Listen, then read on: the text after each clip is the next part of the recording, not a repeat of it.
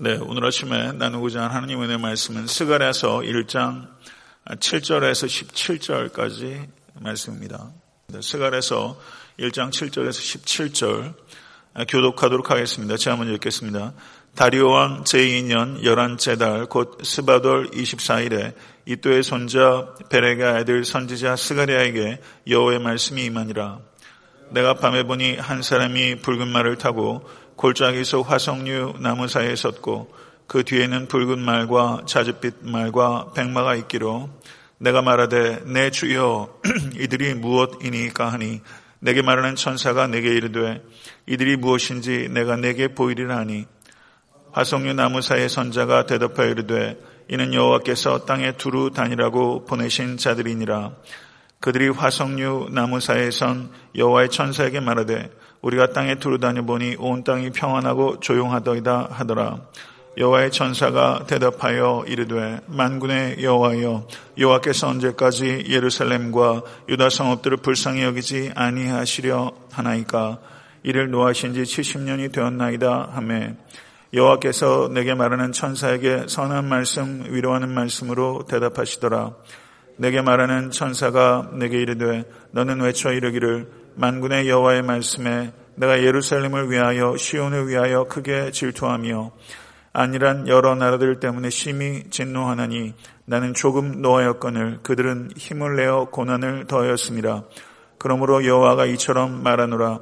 내가 불쌍히 여김으로 예루살렘에 돌아왔은지 내 집이 그 가운데 건축되리니 예루살렘 위에 먹줄이 쳐지리라. 만군의 여호와의 말이니라. 다 같이 그가 다시 외쳐 이르기를 만군의 여호와의 말씀에 나의 성읍들이 넘치도록 다시 풍부할 것이라 여호와가 다시 시온을 위로하며 다시 예루살렘을 택하리라 하라 하니라 아멘. 스가라서 1장 7절에서 6장 15절의 말씀은 8개의 환상 이야기들이 기록되어 있습니다. 이 환상 이야기들은 그 매우 매력적이기도 하면서 해석적으로 매우 까다로운 부분이기도 합니다. 이 여덟 개의 환상이 주어진 날은 1장 7절을 보시게 되면 다리오 왕 제2년 11째 달 곧 스바달 24일 하루 저녁에 여덟 개의 환상이 집중적으로 주어지게 된 건데요. 이것이 주전 519년 2월 15일에 주어진 것입니다. 1장 1절부터 6절이 스가랴를 통한 하나님의 회개의 촉구라면 그로부터 3개월이 지났을 때 1장 7절부터 6장 15절까지 8개의 환상이 주어지게 된 것입니다. 이 환상들 8가지는 유사한 구조를 가지고 있는데요. 스가랴가 본 것에 대한 묘사가 있고 그리고 스가랴가 자신이 본 것이 무엇을 의미하는지 해석을 요청하는 질문이 있고 그리고 그것에 대한 대답으로 어, 구성되어 있습니다. 여기서 8가지 환상들은 1차적으로 어, 스가랴 시대 포로기 이후에 유대 공동체의 역사적 상황과 밀접하게 연관이 되어 있지만 이것은 단지 2500, 600년 전에 그 유대인들의 상황에만 국한된 것이 아니라 이것은 시대상을 뛰어넘어서 우리에게 적용되는 말씀이고 동시에 종말적인 상황과 연관되는 말씀이라는 것을 우리가 이해해야 될 필요가 있습니다. 8절을 한번 보시기 바랍니다. 내가 밤에 보니 사람이 붉은 말을 타고 골짜기 속 화석류 나무 사이에 섰고 그 뒤에는 홍마와 자줏빛 말과 백마가 있기로 이렇게 스가랴가 본 환상을 소개하고 있습니다. 그런데 내가 밤에 보니 이렇게 말하고 있습니다. 스가랴가 환상을 밤에 보았는데 그것이 꿈으로 본 것이 아니라 밤에 깨어 있을 때 여덟 가지 환상을 보게 된 것입니다. 밤에 본이라는 말을 통해서 생각할 수 있는 것은 스가랴가 새벽을 기다리는 사람이었다. 혹은 적을 경계하는 사람이었다라는 것을 이렇게 암시하는 것이고 밤이라는 것이 일반적으로 상징하는 것이 고난의 때 그리고 재난의 때를 나타내는 것입니다. 맞습니까? 그러니까 스가랴는 공동체를 위해서 이 긴 고통의 밤을 지키는 파수꾼으로 묘사가 되고 있는 거예요. 공동체를 위해서 긴 고통의 밤을 지키는 파수꾼. 저는 가정을, 가정 공동체를 위해서도 긴 고통의 밤을 지내는 파수꾼과 같은 사람이 필요하고, 교회를 위해서도 또 나라와 민족을 위해서도 긴 고통의 밤을 공동체를 위해서 파수꾼의 역할을 감당하는 사람이 얼마나 중요한지 모르겠습니다. 저는 그런 의미에서 이 새벽 재단을 지키시는 바로 여러분들이 이 바로 이 긴 고통의 밤의 시간들을 지키는 파수꾼 같은 사람입니다. 전 그렇게 이해할 수 있다고 보고요. 바라기는 이 새벽 재단에 하나님께서 저희 교회를 이렇게 기억하시고 또 소명을 주셔서 또 올해도 많은 새로운 성도들이 교회에 이렇게 오고 계시지만 교회의 영적 발전소는 저는 이 새벽 재단이라고 생각합니다. 교회가 주일에 성도 숫자가 늘어나는 것에 비해서 이 새벽 재단을 지킨 성도의 숫자는 너무 완만하게 증가되는 것이 저는 좀 안타깝게 생각합니다. 이 기도의 자리에 더 많은 권속들이 주께 부르짖는 그런 교회가 될 수 있기 위해서 우리가 기도할 수 있기를 바라고 기도 없이 교회가 성장하는 것은 부흥이라고 할 수 없습니다. 기도 없이 개인사가 풀리는 것은 그건 형통함이 아닙니다. 기도하는 것 자체가 성공이라는 것을 믿으실 수 있게 간절히 축원합니다. 여기에서 화석류 나물에 대한 언급이 있는데 저는 이 생물학에 대해서는 사실 전혀 문외아닙니다.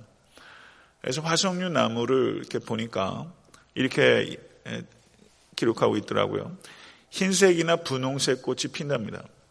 그 짙은 열매가 나는 향기가 나는 상록수고 높이가 약 10m 정도에 이르는 나무인데 에스더의 이름이 하다사입니다. 하다사. 그렇죠. 에스더 이름이 하다사라는 히브리 이름을 가지고 있는데 에스더의 이름이 바로 이 화석류라는 뜻이래요. 이 화석류 나무에 대한 언급이 느헤미야 8장 15절에 기록되어 있는데 예루살렘 인근 지역에 이 화석류 나무가 자라고 초막절에 거할 빵을 만들 때 이 화석류 나무가 많이 쓰인다고 합니다. 그렇다면 예루살렘 인근 지역에 이 화석류가 자랐다면 여기에서 8절에 말하는 이 골짜기는 어떤 골짜기일까? 이 골짜기는 기드론 골짜기일 것이다. 이렇게 학자들이 얘기하는데요. 아, 요한복음 그 17장을 보게 되면 예수 그리스도의 대제사장적 기도가 나오고 기도가 그 마치실 때 예수께서 건너시는 그 골짜기, 깊이 패인 골짜기, 그 예루살렘 다녀오신 분은 그 기드론 골짜기 소개하시는 거 아마 기억나실 겁니다. 그 기드론 골짜기. 그러니까 예루살렘 성전에서 수많은 그 짐승들을 도축했을 때 그 피가 흐르는 골짜기 이 기드론 골짜기거든요. 예수께서 잡혀가실 때 건너신 골짜기가 그 양의 피가 흐르는 기드론 골짜기, 유월절 어린 양 되신 예수께서 그 기드론 골짜기에 양의 피를 보셨다는 것이죠. 이건 여러 가지 의미가 있습니다. 이 화석류 나무가 이 기드론 골짜기에 있었다. 이렇게 볼 수 있는데요. 여기서 화석류 나무는 그럼 뭘 상징하느냐? 하나님께서 기뻐하시고 사랑하시는 이스라엘을 상징하는 것이다. 그럼 이스라엘을 상징한 이 화석류 나무가 어디에 핍니까? 어디에 세워져 있습니까? 골짜기에 세워져 있다. 그럼 이 골짜기는 무엇을 상징하는가? 아수르로 시작해서 바벨론, 페르시아라는 그 세계를 호령했던 막강한 대제국들 사이에 끼어 있는 이스라엘을 상징하는 것이다. 이렇게 볼 수 있다는 것이죠. 화석류 나무가 골짜기에 서 있는 것이 이스라엘이 위태롭게 열강들 사이에 서 있는 모습을 나타내는 것이다. 이렇게 볼 수 있는 것입니다. 그럼 화석류 나이에 사이에 붉은 말을 타고 있는 사람, 이 사람은 누구인가? 11절과 12절을 보게 되면 여호와의 천사라는 표현이 있습니다. 여호와의 천사. 근데 여기에서 나오는 여호와의 천사는 그 일반적인 보통의 천사를 가리키는 것이 아니라 아마도 하나님 자신을 나타내는 것일 수 있다. 전 그렇게 해석하는 것이 가장 타당하다고 봅니다. 그렇게 보는 이유는 창세기 16장 7절에서 13절, 그 출애굽기 3장 2절에서 6절, 사사기 6장 14절을 보셔도 거기에 나오는 여호와의 사자는 곧 여호와 하나님 자신을 나타냅니다. 아, 그리고 11절을 보시게 되면 홍마와 자줏빛 말과 백마를 타고 땅을 두루 살펴본 천사들이 이 화석류 나무 사이에 붉은 말을 타고 있는 여호와의 천사에게 보고를 보고를 하는 장면이 기록되어 있습니다. 이렇게 볼 때 이 화석류 나무 사이에 서 있는 이 여호와의 천사는 고난 가운데 있는 주의 백성들 가운데 임재하시고 그들을 돌보시는 하나님을 나타내는 것이다. 이렇게 볼 수 있다는 것이죠. 그래서 어떤 학자들은 화석류 나무 사이에 서 있는 이 주의 천사가 성육신 하기 전에 그리스도를 나타내는 것이고 구약 성경에서 살짝 엿볼 수 있는 삼위일체의 비밀이 여기 있다. 이렇게 해석하는 학자들도 있습니다. 여기에 화석류 나무 뒤에 서 있는 홍마와 자줏빛 말과 백마를 타고 있는 사람 천사들. 그러면 홍마와 자줏빛 말과 백마가 무엇을 상징하는가? 여기에는 의미가 있을 수도 있고 아니면 억지로 의미를 부여하지 않는 것이 좋을 수도 있습니다. 그래서 학자들 사이에 이 말의 색깔을 가지고 여러 가지 얘기하는 사람들이 있는데 제가 볼 땐 좀 객관적 타당성이 좀 부족하다고 생각되고 여기에서 우리가 생각할 수 있는 것은 그 말의 색깔의 의미를 부여하기보다는 하나님께서 이 세 마리 말들을 탄 천사들을 세계 각곳으로 보내서 하나님께서 지상을 살피시고 돌보신다. 아, 이것에 강조점이 있다. 이렇게 보는 것이 건전한 이해일 것 같습니다. 하나님께서 온 세상을 돌보시고 계신 믿으십니까? 그리고 이 자리에 계신 각자 한 분 한 분의 삶을 하나님께서 아시고 돌보시고 계신 것을 믿으실 수 있게 되기를 바랍니다.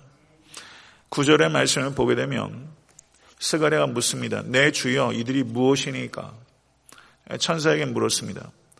그런데 이것에 대해서 화석류 나무 사이에 있던 여호와의 천사, 어, 성육신하기 이전의 그리스도, 삼위일체의 비밀이 살짝 보이는 이 대목에서 화석류 나무 사이에 있던 천사가 대답합니다. 그리고 10절부터 17절까지가 그 대답인데요. 세 가지 색깔의 말을 탄 자들이 땅을 두루 다녀보고 온 후에 화석류 나무 사이에 서 있는 여호와의 천사에게 보고를 합니다. 그 보고의 내용이 기록되어 있는 것이 11절의 말입니다. 그들이 화석류 나무 사이에 선 여호와의 천사에게 말하되 보고합니다. 우리가 땅에 두루 다녀보니 온 땅이 평안하고 조용하더이다. 이렇게 말하고 있습니다. 여기에서 종교개혁자 그 존 칼빈은 여기에서 온 땅을 두루 다닌 이 세 가지 색깔의 말을 타고 돌아온 천사가 말하는 평안함과 조용함은 저주받은 행복이다. 이렇게 말했어요. 저주받은 행복이다. 여기에서 이 천사들이 보고한 평안함과 조용함은 하나님의 질서가 아니라 하나님의 백성을 열강들이 희생시킨 대가로 얻어진 것이기 때문에 이 켈빈은 저주받은 행복이다. 이렇게 말했습니다. 예레미야 6장 14절을 보게 되면 그들이 내 백성의 상처를 가볍게 여기면서 말하기를 평강하다 평강하다 하니 평강이 없도다 라고 말한 것처럼 여기에서 이 보고되고 있는 이 평가는 거짓된 평안입니다.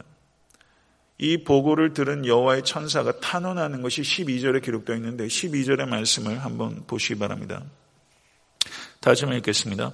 여호와의 천사가 대답하여 이르되 만군의 여호와여 여호와께서 언제까지 예루살렘과 유다 성읍들을 불쌍히 여기지 아니하시려 하나이까 이를 노하신 지 70년이 되었나이다 하며 이렇게 말하고 있어요. 그러니까 11절에 말하는 평안함과 조용함은 긍정적인 의미가 아니라 하나님의 백성을 억압하고 박해한 결과로 보이는 거짓된 평화. 진정한 평화는 로마의 그 어거스투스의 그 시대가 팍스로마라는 말을 하지만 진정한 평화는 로마가 가져오는 것이 아니라 평화의 왕이신 예수 그리스도께서 가져오는 것입니다. 여기에서 보게 되면 언제까지니까라고 탄원을 하고 있는데요. 언제까지란 말이 구약 성경에 약 65회 나오고 이것은 경건한 시편 기자의 언어이기도 합니다. 아마 여러분들께서도 기도하시면서 하나님 언제까지니까라는 탄식이 아마 지금 계신 분도 있으실 거예요. 전형적인 경건한 유대인들의 탄식의 방법이에요. 언제까지니까 70년이 되었나이다. 그러면 여기에서 어, 이스라엘 백성들이 포로 생활한 것을 70년이라고 우리가 이야기를 하는데요. 그렇죠? 그렇게 많이 들으셨잖아요. 그러면 70년이 언제부터 언제까지인가? 이렇게 제가 여쭈면 어떻게 대답하시겠어요? 예레미야 25장 11절 12절을 보게 되면 이 모든 땅이 폐허가 되어 놀랄 일이 될 것이며 이 민족들은 70년 동안 바벨론의 왕을 섬기리라 이렇게 말하고 있습니다. 여기에 근거해서 바벨론 포로 생활을 70년을 산출하는데 여기엔 두 가지 큰 견해가 있습니다. 70년이 주전 605년 느부갓네살의 첫 번째 예루살렘 정복부터 시작해서 538년 유대인이 포로로 귀환하기까지로 보는 견해가 첫 번째입니다. 그러니까 주전 605년부터 538년까지 이건 정확히 70년은 아니에요. 그러니까 대략 70년이라 볼 수 있습니다. 이거 첫 번째 견해고 두 번째 견해는 예루살렘 성전이 무너진 것이 주전 586년입니다.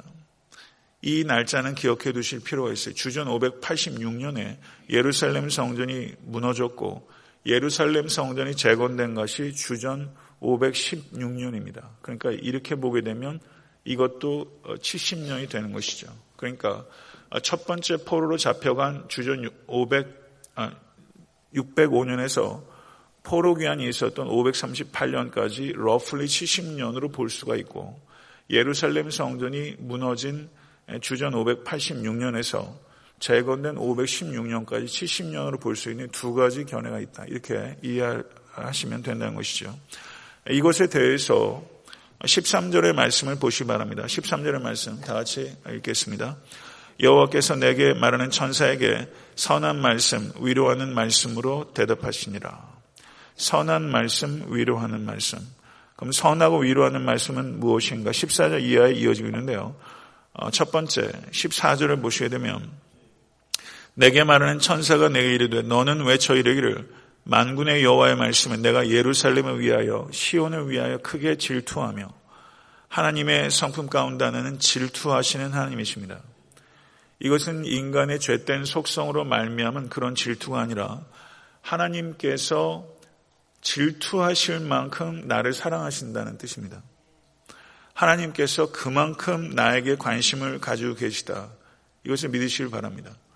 여러분 지금까지 살아오시면서 이렇게 질투해 보신 적 있으세요? 저는 제가 고등학교 2학년 때 좀 질투한 적이 있어요. 반에서 친한 애들이 셋이 있는데 셋 사이에서 어떤 녀석과 누가 더 친하냐 이거 가지고 좀 질투하는 마음이 제가 들더라고요. 그래서 이런 감정이 생기기도 하는구나. 제가 그때 조금 제가 느꼈던 질투는 그때 느꼈던 질투인데 누구를 너무 사랑하는 나머지 질투를 하는 것, 이것 자체가 굉장히 드문잖아요. 살아오면서. 그런데 하나님께서 나를 질투하실 만큼 사랑하신다. 이거를 깊이 생각하시고 믿으시기를 바랍니다. 15절의 말씀을 보게 되면 아니란 여러 나라들 때문에 심히 진노하느니 나는 조금 노하였건을 그렇게 표현하고 있어요. 조금 노하였건은 그들은 힘을 내어 고난을 더하였습니다. 나는 조금 노하였건 하나님께서는 북이스라엘 남유다에 대해서 그들이 죄를 지은 것에서 조금 노하신 것인데 그 죄에 대해서 열방을 통해서 이스라엘을 치셨는데 그들을 그들은 힘을 내어 고난을 더했다 이렇게 말하면서 아수르 그리고 바벨론, 페르시아 등이 이스라엘을 학대하는 정도가 하나님은 조금 노하셔서 그들을 도구로 사용했는데 그들은 학대의 도가 지나쳐서 힘을 내어 고난을 더했다. 이렇게 말씀하고 있는 것입니다. 하나님께서 제안하신 한도를 넘어서서 하나님의 도구로 쓰임받은 이방 나라들이 교만해지고 뽐내었다. 그래서 이사에서 47장 8절을 보게 되면 그러므로 사치하고 평안히 지내며 마음에 이르기를 나뿐이라 나 외에는 다른 이가 없도다. 이것이 열방 그 바벨론이 하는 말입니다. 나뿐이라 나 외에 다른 이가 없도다. 이 허락하신 한도를 뛰어넘는 이 교만에 대해서 하나님께서 반드시 치신다는 것이죠. 여러분과 저에게도 하나님께서 허락하신 것들이 있습니다. 그 한도를 뛰어넘어서 교만해질 때 하나님께서 그것을 기뻐하지 않으신다는 것을 기억하시고 인간은 한계적 존재라는 것을 기억하십시오. 선악과를 먹지 말라고 하신 것은 인간은 한계적 존재 그리고 책임적 존재라는 것을 이야기하는 거예요. 우리는 한계 안에서 자유하는 것이지 인간에게 주어진 자유는 무한계적인 무한도적인 자유가 아니에요. 여러분께 허락하신 여러 가지 은사들과 물질에 대해서도 한도가 있다는 것을 기억하시고 내 것은 없습니다. 다 하나님의 것이라는 것을 기억하시고 한도 안에서 누리시고 책임 있는 청지기로서 살아가신 여러분과 제가 될 수 있게 간절히 바랍니다. 16절을 보게 되면 내가 불쌍히 여김으로 여호와께서 불쌍히 여기셨다라고 말씀하시고 예루살렘에 돌아왔은즉 내 집이 그 가운데 건축될 것이다. 예루살렘의 먹줄이 쳐질 것이다. 만군의 여호와의 말이라. 이렇게 말씀하고 있습니다. 하나님께서 불쌍히 여기신다. 예루살렘에 돌아올 것이다. 성전이 건축될 것이다. 약속하셨어요.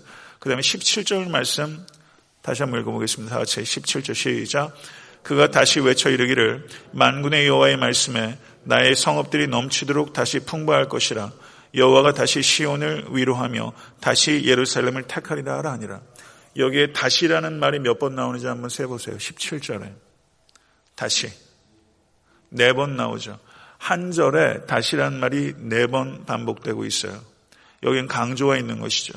그리고 만군의 여호와의 말이니라라는 말씀이 지금 14절에 만군의 여호와께서 이같이 말씀하시기를 16절에 만군의 여호와의 말이니라 17절에 만군의 여호와의 말씀에 이렇게 집중적으로 만군의 여호와의 말씀에 강조하면서 다시라는 말이 네 번이나 반복되고 있어요. 그렇죠. 다시 외치기를 다시 풍부해질 것이며 다시 위로하시며 이렇게 다시 예루살렘을 택하리라 이렇게 말씀하고 있는 것입니다. 이 말씀이 여러분에게 위로가 될 수 있게 간절히 바랍니다. 스가를 통해서 하신 하나님의 말씀을 만군의 여호와의 말씀이다라고 말하면서 세 번이나 강조하고 있고 너희 하나님이 이르시되 이사에서 40장 1절의 말씀이라 너희는 위로하라 내 백성을 위로하라 이렇게 말씀하고 있거든요. 지금 스가랴를 통해서 이스라엘에게 위로의 말씀을 주신 하나님께서 오늘 여러분과 저에게 위로의 말씀을 주고 계신 것입니다. 스가랴에게 주셨던 이 소망의 말씀은 지금 이 시대에게 우리에게 주시는 말씀이에요. 이 말씀은 뭐냐면 하나님께서 우리 가운데 계시고 그리고 다시 관심과 자비와 그리고 다시 복을 넘치도록 줄 것이다. 이것에 대해서 약속하고 계신 것입니다. 이 선하고 위로가 되는 이 말씀을 붙잡으시고 오늘 하루도 그리고 남은 평생도 살아가시는 여러분과 제가 되수 간절히 바라고 다시 회복되는 역사가 여러분의 가정 가운데 임하게 되기를 주님의 이름을 축원합니다. 주님 가르쳐 주신 기도로 예배를 마치겠습니다.